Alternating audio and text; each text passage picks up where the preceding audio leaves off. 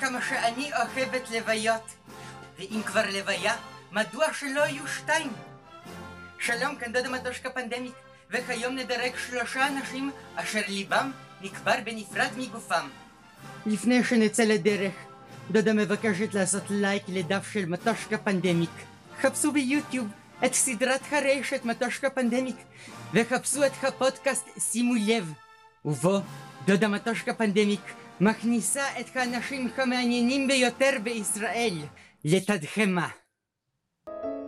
במקום השלישי אנחנו עם רישרד לב הארי, אשר נפטר בשנת אלף מאה תשעים ותשע.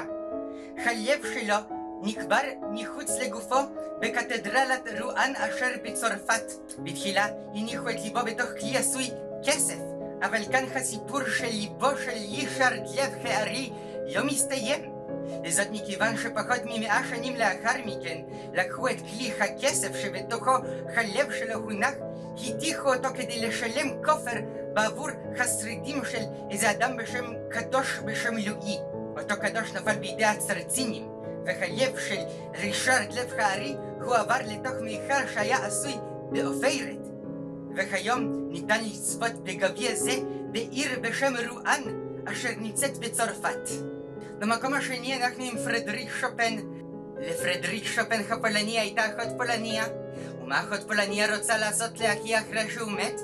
כמובן, לעקור את ליבו. פרדריק שופן מת במערב, אך ליבו נקבר בקצוות מזרח.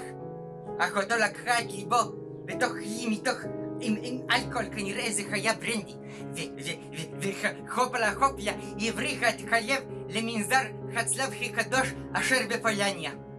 מה יותר ראוי למלחין שעקר לכולנו את אור הטוב, שהלב שלו גם כן יעקר. במקום הראשון אנחנו עם קבורת לב ממש לאחרונה. בשנת אלפיים ואחת עשרה הלך לעולמו בשיבה טובה פרנץ יוזף אוטו פון הבסבורג. אבא שלו היה הראשון קיסר אוסטריה. זה היה שמאוד מטעה, מכיוון שהוא היה הקיסר האחרון של אוסטרו-הונגריה. הדוד שלו, קאר, היה פרנץ פרדיננד, זה שהרצח שלו פתח את מלחמת עולם ראשונה. קארל הפך ליורש העצר, התחיל והפסיק למלוך על אוסטרו-הונגריה תוך פחות מעשר שנים. אם הייתם שואלים אותי מדוע ליבו היה קבור בנפרד מגופו, זה ככל הנראה מכיוון שאין מצבה מספיק גדולה כדי להכיל את כל השם שלו, והיו חייבים לפצל לשניים. בתעודת הזהות השם שלו הוא פרנץ יוזף אוטו רוברט מריה אנטון קרל מרקס היינריך סיקסוס קספייר פליקס רנטוס לודוויג גטנפיוס אינקטיוס פון הבסבורג. ממש ילד אנדרטה. אבל בואו נניח רגע את תיאוריות שלי בצד.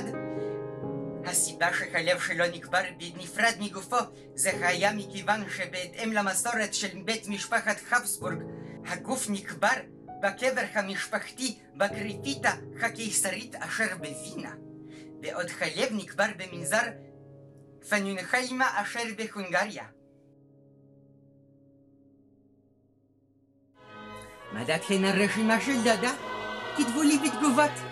אם תרצו להזמין את ההרצאות כאן לחדר השני, הכתובת והטלפון מופיעים על מסך.